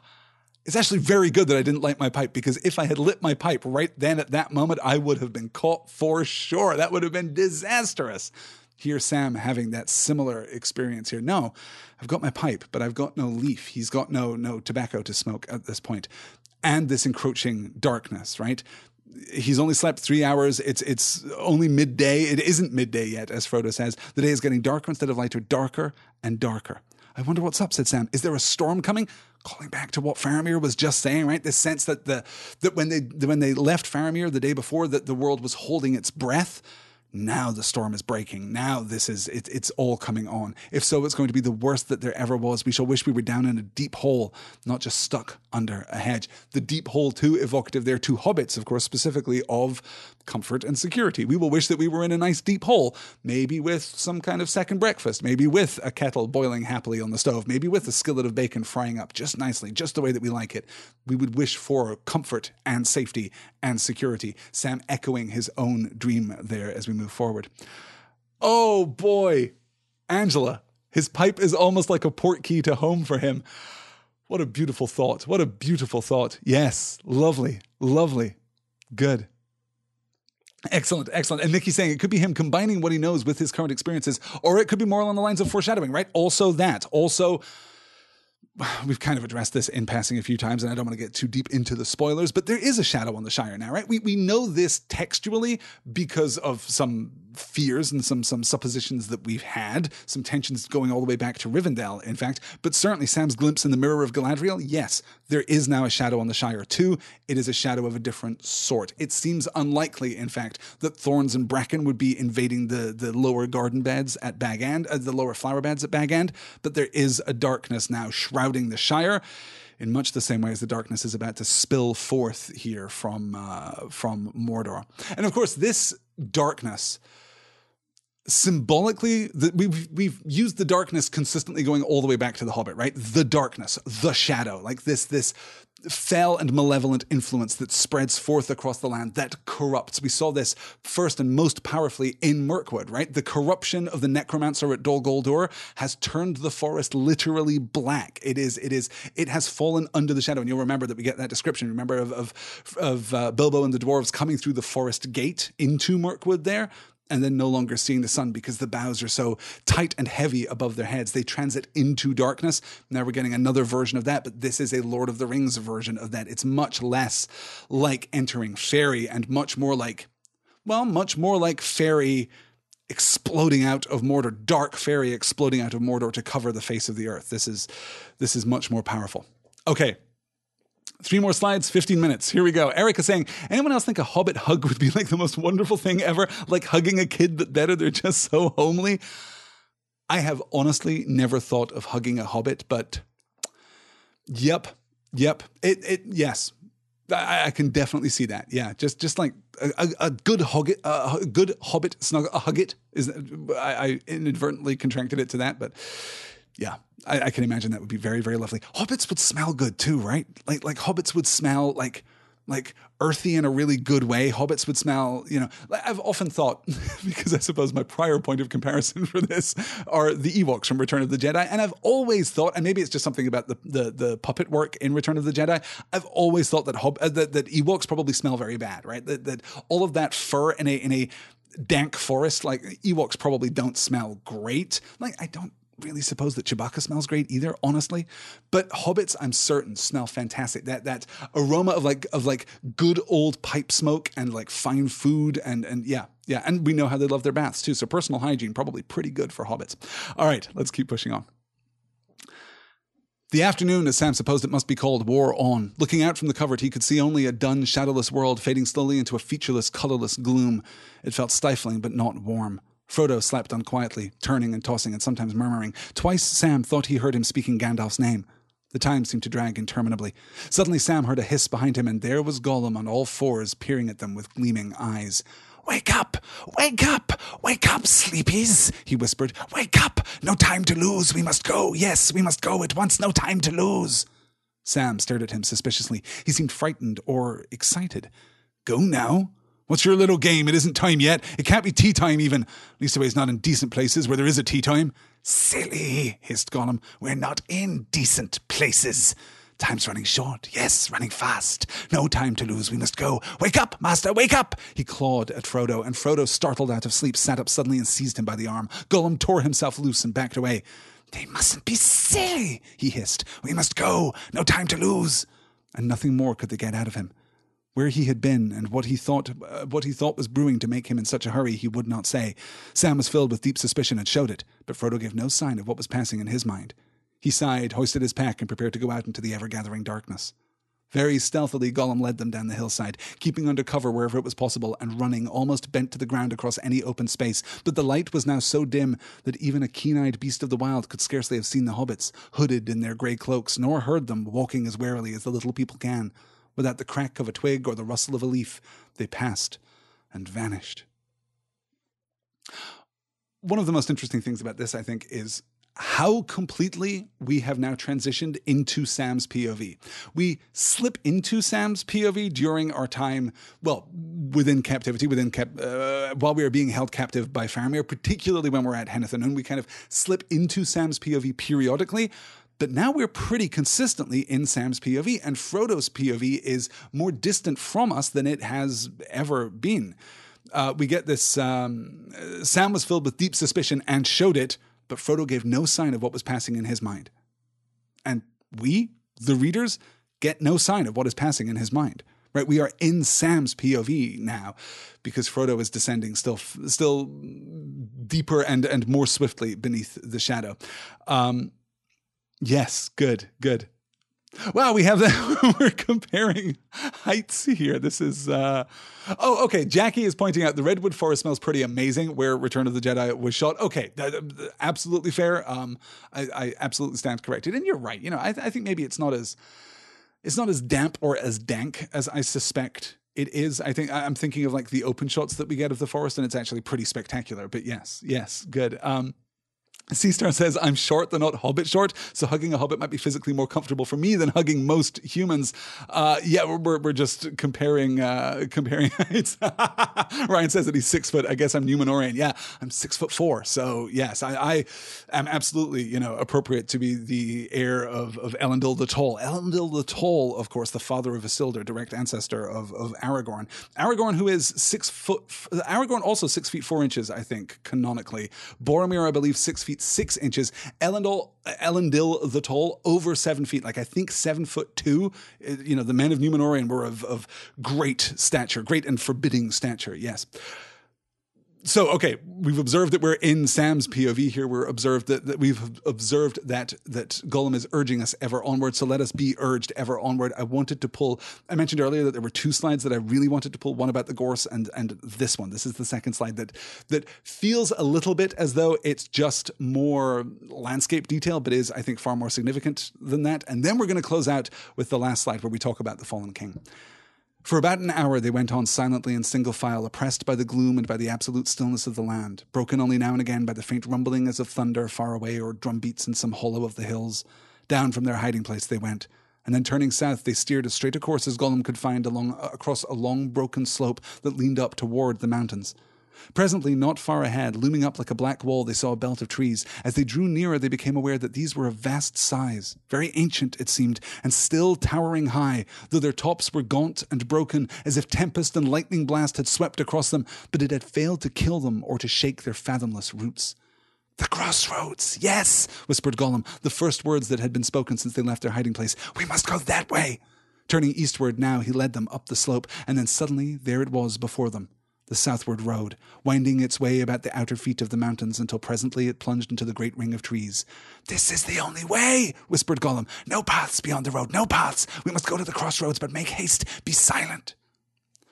This is the border of Ithilien. This is the border of Gondor. This is the border of the civilized world because this, friends, is the functional border of Mordor. This southern road here, this acts as as the dividing line between the civil and the wild, the the dark wild, I suppose, the savage land that that uh, is Mordor. But I wanted to draw specific reference to these trees and the degree to which these trees are representative of, well, Gondor specifically, right? It's, it's no surprise that these trees are, are flanking the road here, that the road plunges into them, as it were, but also of strength in general in, in terms of, of, of the Lord of the Rings. Presently not far ahead, looming up like a black wall, they saw a belt of trees. As they drew nearer, they became aware that these were of vast size, very ancient, it seemed, and still towering high, though their tops were gaunt and broken as if tempest and lightning blast had swept across them, but had failed to kill them or to shake their fathomless roots because of the depth of their roots, they have endured. They have continued to draw strength while they are assaulted. They have drawn strength, of course, not from the air, not from each other, but from the land itself. They are connected to the soil of Ithilien, and they have thus endured. And there's something poetic, something something beautiful there. Yes, yes. Border of Mordor, as Seastar calls out here. Yes, a lot of rolled R's in that. Absolutely. Yeah, Nikki says the good holds on in the trees, though the forces of evil have assailed them. They, as Nikki says, are a liminal space. That's beautiful. Megan asks, are Ents and Huorns specific to Fangorn only? Um. well, okay. No, nominally, no.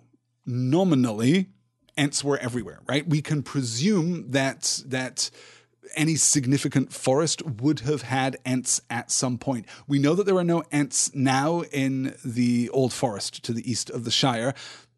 And it's possible that there aren't any Ents in Ithilien because you'll remember that that when the Entwives left, they crossed the Anduin, right? That is what separated the Ents from the Entwives initially. The Entwives crossed the Anduin and went out into what now are the Brownlands, right? What are the the, the desolate wastelands to the east of the Anduin and created their great gardens. Was the Garden of Ithilien created by Entwives? Maybe. Maybe. Well, or if not created, then then nurtured by Entwives? Maybe but the Entwives have all gone now or have become tree-ish. There are, I am pretty confident in saying by implication, no active Ents in Ithilien anymore, right? I, I don't think that this is a that this is a shepherded forest anymore. But once Arguably, yeah. I, am interested in this idea of the Entwives creating Ithilien. Yeah, yeah, good. Okay, so now, Angela calling drink because I said the word liminal. I don't think that counts if I'm reading a comment from the chat, though, does it? You can't do the drinking game because of that. You guys could just trigger as many drinks as you like. That that would be wow, terrible and ruinous. That doesn't seem like a good idea. Yeah, yeah, good. Okay. All right, let's get to our last slide. And hey, you guys, we could probably spend an hour on this slide alone, but we're going to spend a little while on it. So we'll see what we can do here. This is the very end of of uh, of chapter seven of book four of the Lord of the Rings. As furtively as scouts within the encampment of their enemies, they crept down onto the road and stole along its westward edge under the stony bank, grey as the stones themselves and soft footed as hunting cats. At length they reached the trees and found that they stood in a great roofless ring, open in the middle to a sombre sky, and the spaces between their immense boles was like to the great dark arches of some ruined hall. In the very centre, four ways met. Behind them lay the road to the Morannon. Before them, it ran out again on its long journey south. To their right, the road from Old Osgiliath came climbing up and crossing, passed out eastward into darkness, the fourth way, the road they were to take.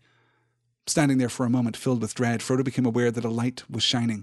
He saw it glowing on Sam's face beside him.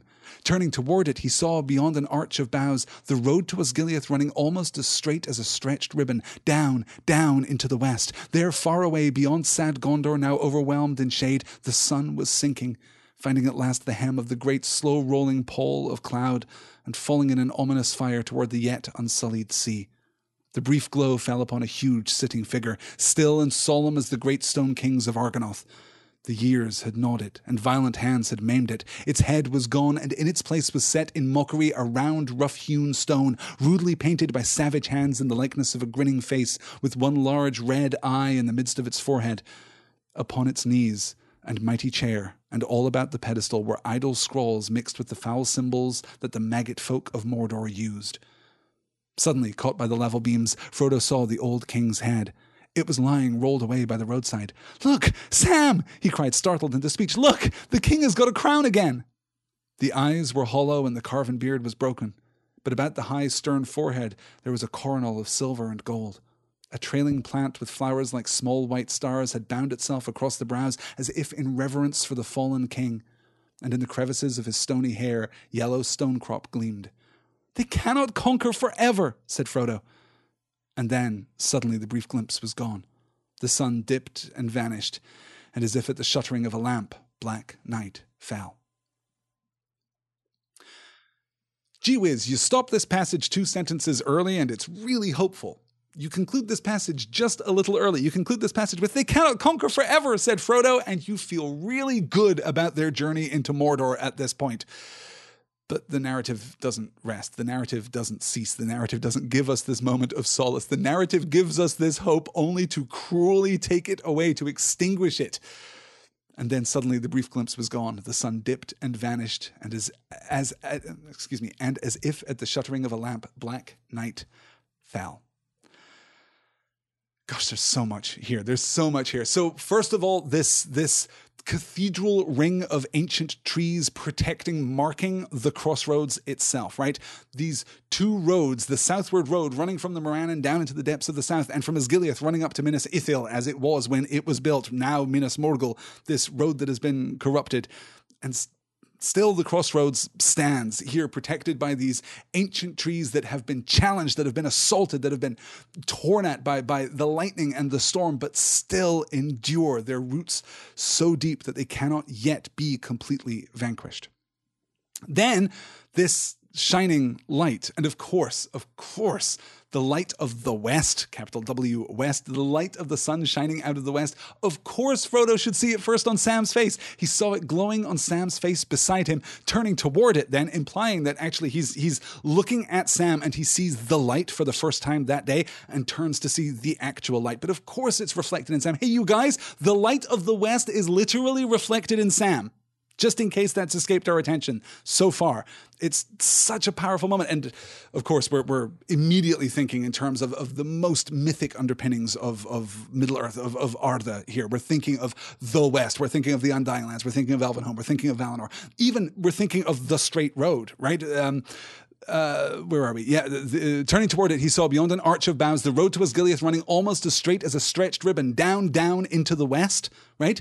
The straight road is metaphorically the path that you now take to Valinor. Now that Valinor is no longer within the physical bound of Arda, following the the the disaster at, at, at uh, the disaster of, of, the Númenórean assault on Valinor, led by Ar-Pharazôn, and the, the, cracking of the world, right? The sinking of Numenor. Now Valinor is not really in the world at all. To get there, you have to transit into Faerie. You take the straight path, and here we see this straight road running into the west, running into Osgiliath. There, far away, beyond sad Gondor, now overwhelmed in shade, the sun was sinking, finding at last the hem of the great slow-rolling pall of cloud, and falling in an ominous fire toward the yet unsullied unsullied sea. An ominous fire, right? This is still not a great moment of hope, but there is light, and the sea is unsullied, and the West still endures. The West still stands. And in this light, what is revealed to us?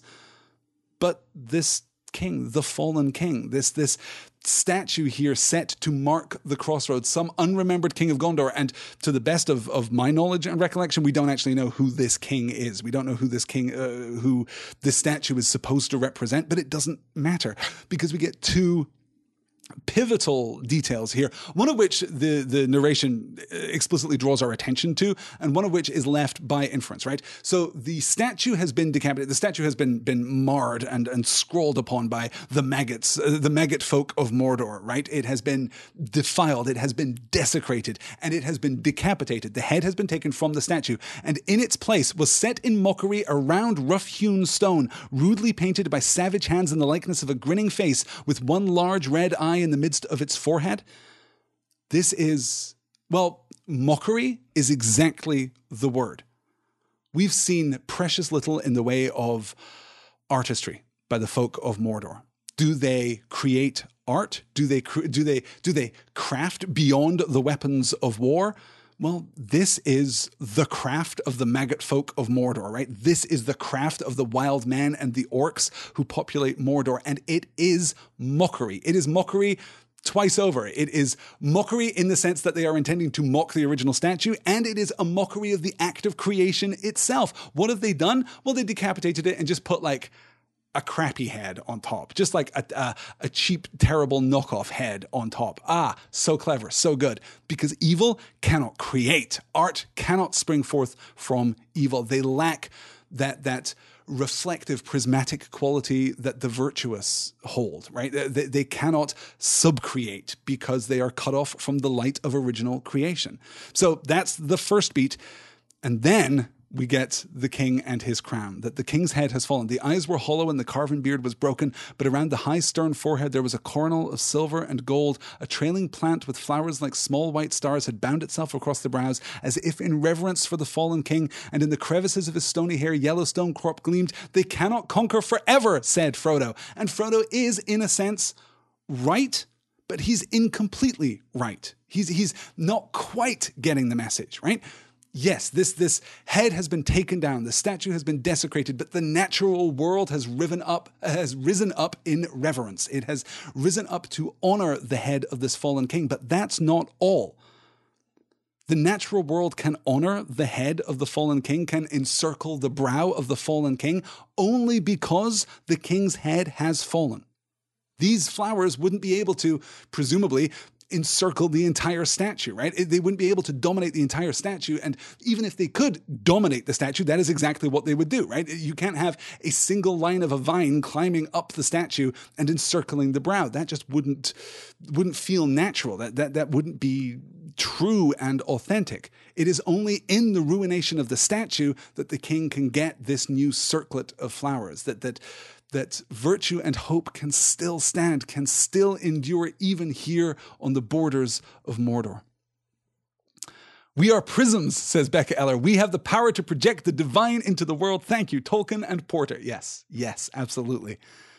The crownless again shall be king, says Erica. Yeah, is this supposed to be foreshadowing or hint toward Aragorn, or is it uh, is it of just a general hope that good will prevail? No, no. I think you're I think you're absolutely on the money there, Erica. I think that yes, the restoration of the crown, right, to the fallen king. Who is the fallen king? Well, in a sense, the king is the fallen king, right? Isildur, I suppose, was the fallen king, right? But the line of Isildur has endured. And now the crown will be restored, the, the circlet will be restored. That's crucially important. Yeah, I think we are getting some some foreshadowing here too. Good, good. I, I love seeing that you guys are uh, are. Uh, oh, Nikki also quoting the crownless again shall be king. Good, excellent. I love seeing that you guys are are moved by by this. This is this is what it is. This is the point, you guys. This is the, one of those moments where Professor Tolkien's work and not the last that we're going to discuss, even within the frame of this book. Next week is a knockout, and then the week after, the choices of Master Samwise, the last chapter of book four. Just buckle up. We've got a lot of really powerful stuff to cover, but this for me is one of the most striking and powerful symbols of hope and of of eucatastrophe and of rebellion and of indefatigability and of, of dauntlessness that we'll get in the entire book. I, I, just love this. And I love that Frodo recognizes it. And then the hammer blow, right? Then the sucker punch. Oh, in this moment, they cannot conquer forever! Exclamation point said Frodo. And then suddenly the brief glimpse was gone. The sun dipped and vanished, and as if at the shuttering of a lamp, black night fell. Next week, we move onward, ever, ever onward to chapters 8 and 9 of Book 4, The Stairs of Cirith Ungol and Shelob's Lair. That will be at 10 p.m. Eastern, Thursday, February the 15th. That will be next week's session. Let me take, uh, I'm a little after time, let me take a quick glance at the uh, questions bucket here. Is diminishment, asks Mitchell Radspinner, is diminishment inherently in Tolkien's works a bad thing? I feel like there are all sorts of negative connotations with the word. Um, yeah, as, as Joseph has has commented on this question here in the Crowdcast chat interface, my sense is that it isn't good or bad. It just is. Yeah, the diminishment, the fall of man, and by extension, the fall of elves, the fall of magic in the world, the the, the diminishment and diminution of magic in the world. These are these are taken as read for for Tolkien's perspective on his legendarium, at least in its initial conception. Things diminish. In that, by the way, Tolkien is absolutely echoing like the medieval tradition. The the medieval tradition. It is not until the Renaissance that we get this incredibly hubristic sense of our place in the world, right?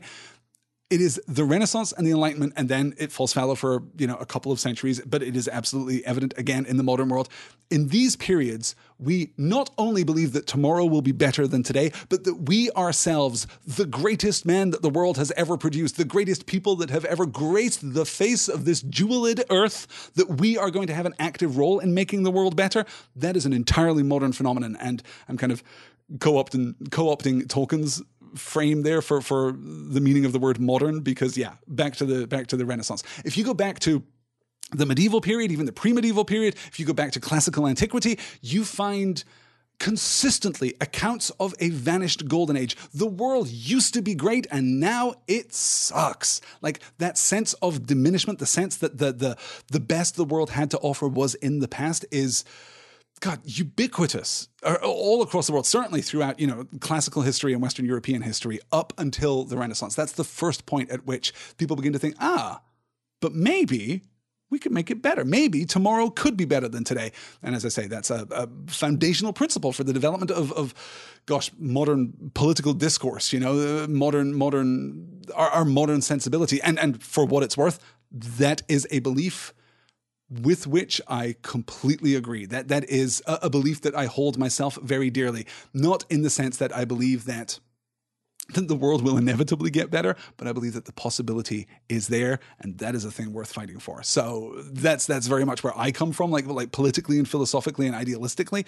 So I'm I'm not generally given to the idea of the vanished golden age and the inevitable fall of man, the fall of culture, the fall of civilization, the the diminishment of those things. But even then, Mitchell, to kind of address your question more directly, diminishment, no, not necessarily a bad thing. Certainly not an evil thing, right? It is not the case that that men diminish in the fourth age, the fourth age of Tolkien's Legendarium, everything from basically the end of this book up to the modern day, right?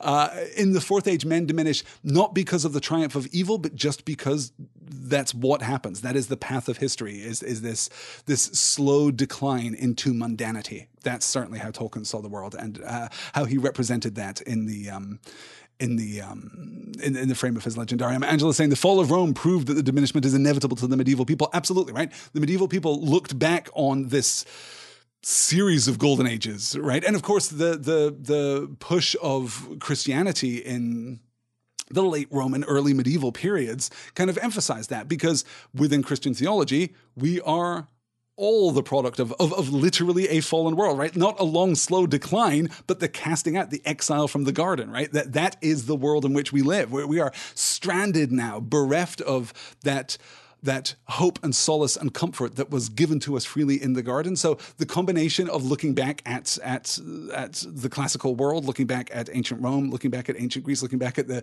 at, at Persia and at Egypt and at all the great classical civilizations, looking back at those things and also the theological understanding that the world sucks now because we are terrible.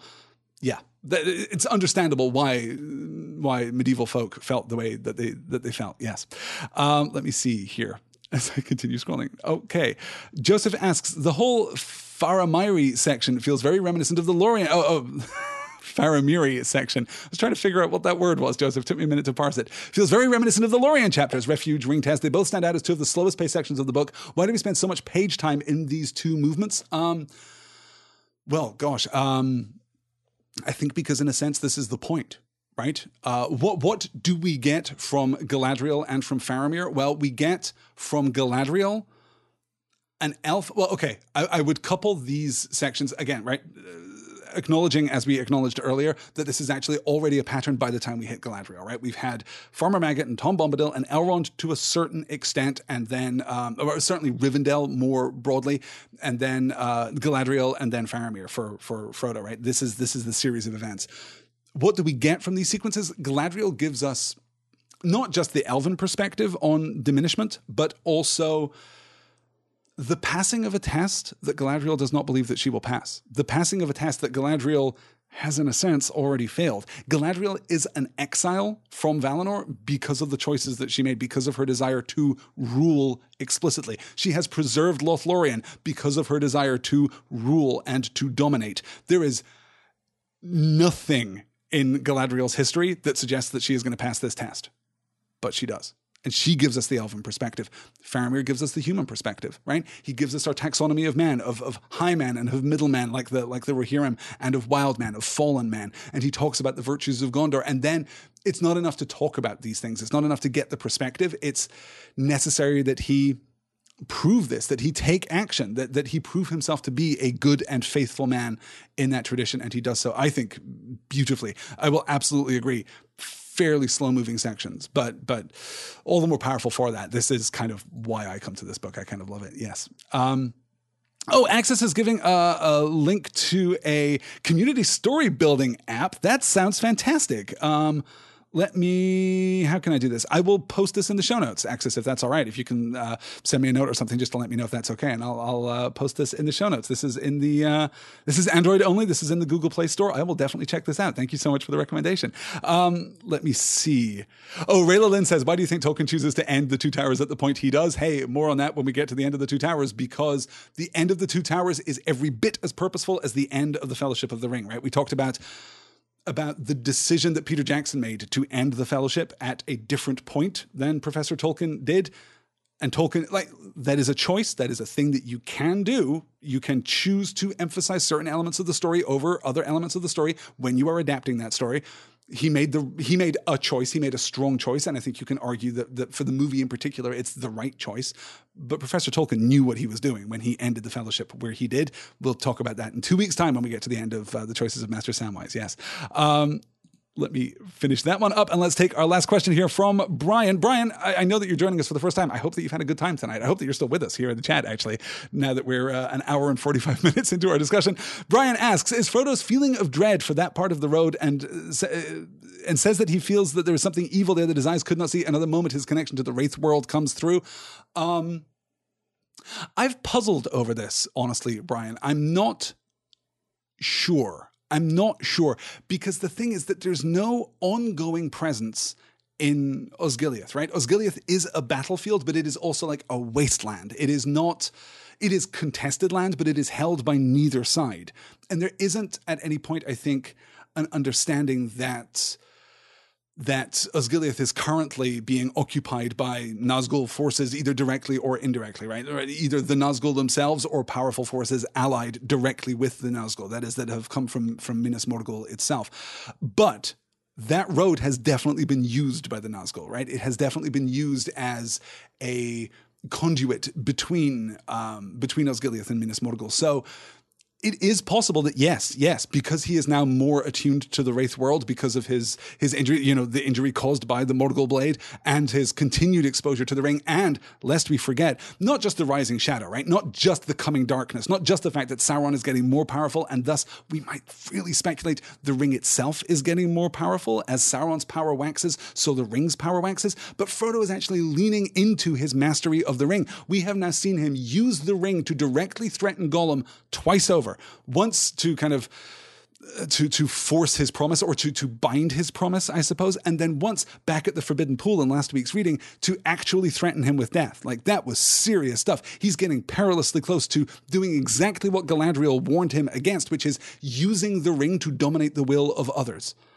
He's in a really tough spot right now, which is why the narrative in general is stepping back from him. I'm I'm absolutely open to the possibility that yes, he is actually sensing something about the road, something about that that flow of of power and of influence down from Minas Morgul into Osgiliath. That yes, I, I think there may well be something there. He may also just be sensing the corruption of something that was charmed or blessed or had a virtue placed upon it by the ancient Númenóreans when they constructed it, right? Osgiliath contained a virtue, like like kind of akin to dwarven or elven virtue. It was crafted with, with care by men of good hearts and is thus kind of magical, as are the two tower cities of, of Minas Tirith and, and now Minas Morgul too. So it's possible that the road itself carried some minor enchantment upon it, and that has been corrupted, right? Power, the greater the power, the greater and more swiftly, uh, the, the greater degree of corruption it suffers, and the more swiftly it is corrupted. Those things seem to hold true all across Middle Earth. Yes. That, guys, is going to do it. Thank you all so much for joining me this week. This has been enormous fun. I cannot wait to talk to you all next week. As I say, decent chance, decent chance that I'm just going to weep openly as we talk about Sam and Frodo next week in the Stairs of Cirith Ungol and Shelob's Lair, chapters 8 and 9 of Book 4 of The Lord of the Rings, 10 p.m. Eastern, February 15th. I hope you will be able to join me uh, for a little, you know, post Valentine's Day celebration. Things are going to get a little romantic between Frodo and Sam. They're absolutely not. That was a joke. Anyway, I will talk to you all next week. Until then, take care. Have a great week. Oh, do get in touch with me. You can email me directly, pointnorthmedia at gmail.com, or you can stop by the, the, the flourishing uh, garden that is the Point North Media forum, pointnorthmedia.com slash forum. You can head on there and uh, share your thoughts on these chapters and on anything else Tolkien related which has crossed your path. I will talk to you all again very soon. Until then, fly, you fools!